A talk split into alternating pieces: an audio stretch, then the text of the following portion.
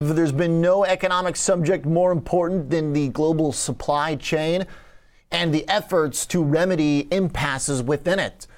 One stock's benefited from that and from the business fundamentals as we see in earnings. GXO has run since its spinoff. Let's bring in the Chief Investment Officer joining us, Mark Manduca from GXO here after the first report as a standalone public company. Thanks for being here this morning, Mark. Thank you, Oliver. Okay, so what did you learn? And investors right now, stock down about a percent, but at the highest level it's traded since debuting below $50. So it's come a good distance here. Walk us through the basic fundamentals of how this company's operating this past quarter in a really interesting time for the supply chain. Strong revenue growth, Oliver, strong EBITDA growth, strong free cash flow performance. This is a company that's really about delivering on the promises that we set out we have three massive secular tailwinds in our back drawer automation, e commerce, and outsourcing. And it's our job to write great contracts with our amazing blue chip customers over the next 20 years to really fulfill on the promises that we've made to the investor community. We've got some phenomenal growth ahead of us, Oliver. What kind of growth do you see as being an effect of this particular moment in time, and what is secular and reliable and sustainable? We've talked about how we won in the last year around $700 million worth of revenue that will hit in 2022. That clearly gives us confidence in regards to our 8 to 12% organic revenue growth rate for next year. We are assuming a bit of operational leverage within our EBITDA forecast, so some margin expansion as well. But really, this is a business that's focused on return on invested capital. When we write contracts with our global blue chip customers, we're looking to do two things. We're looking to make sure that we're delighting them in the warehouse making sure that their pick rates and their efficiency is as good as it can be, turning good into great within the warehouse for our customers and making phenomenal returns on invested capital for our shareholders. Right now, where do you see the most demand coming from? Particular types of businesses or uh, factories or uh, uh, logistical warehouses? Where is that big push this last three months? There's a few pushes. So you talked earlier in your program about supply chain shortages. Well, clearly, as you say, that is a big thematic drive right now. And we're t- seeing two things. We're seeing a demand for direct to the consumer when the goods arrive at the port. What I mean by that is one simple word e commerce.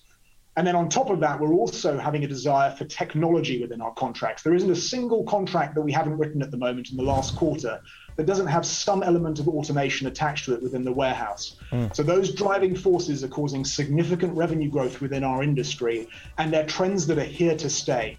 So e-commerce is really the guiding force. If you look at our pipeline right now, roughly about half of our pipeline has e-commerce in its attachment. E-commerce was growing at 22% in our third quarter. So very strong growth ahead. Your CEO, Malcolm Wilson, yesterday uh, said that uh, the snags are starting to ease, is the way uh, Bloomberg News characterized uh, his language. Uh, Mark, as those snags ease, does it lead to uh, more demand for GXO's products and services, or Uh, is that then showing the resultant effect of those products and services?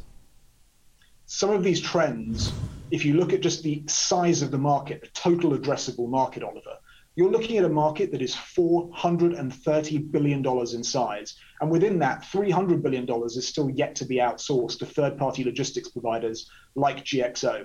This journey is really at the foothills. It's just beginning. We are creating a category here.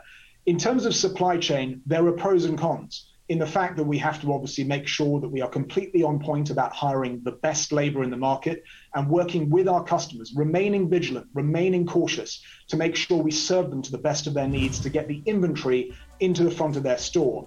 But don't doubt the themes that I've talked about, automation, e commerce, and outsourcing, are really just beginning. E-commerce is barely 20% penetrated. Outsourcing is barely 30% penetrated. And if you were to go to our overall industry and say how many warehouses are automated, it's only 5%, whereas we're 30. This journey is right at the beginning. Now, does the journey move uh, directly proportional to demand in the industry, Mark, or what does that look like? Because for some of the e-commerce players, the biggest uh, even just with Amazon alone, we've seen that their rate of growth for top line sales has peaked on the e commerce business. I mean, it's still huge, but we've seen the numbers in the earnings. But does that necessarily mean that the build out is done? It sounds like you're very clearly arguing that it's not done, the infrastructure build out around e commerce, which would suggest it's separate from the growth rate of the end sales we're creating a category here, Oliver. This is very different to any other company in the large cap sphere in terms of the way that we write contracts, in some cases beyond 2030. This is a contractual business, not a transactional business. I'm writing contracts many, many years out. So the point that I would make to you is, is that the, the growth is there. The contracts that we can see have multi-year compounding factors attached to them. E-commerce is a trend that is very much here to stay. And within our minimum volume requirements and within the pass-through within our cost base, we are protected to a certain degree on both the upside and the downside. We're not an operationally leveraged way of playing e-commerce. There is some operational leverage within our business model, but we have checks and balances, belt and braces within our contracts that protect us on both the upside and the downside, so to speak. Uh, what do you mean by that, Mark? Can you give me some details on what that contract language is? Minimum volume requirements, labor inflation pass through to make sure that obviously that through a direct operating expense as a business, the customer ends up paying ultimately for the inflation in the vast majority of our contracts. And when it comes from, to the volume in our warehouses, we have minimum volume requirements in our closed book contracts that allow us to mitigate the downside risks if there was no volume to show up at all at the warehouse. Okay. Mark, thanks for the details here and uh, uh, an exciting one to watch uh, in this period. So, looking forward to more of these conversations around earnings. Thanks for joining. Thank you.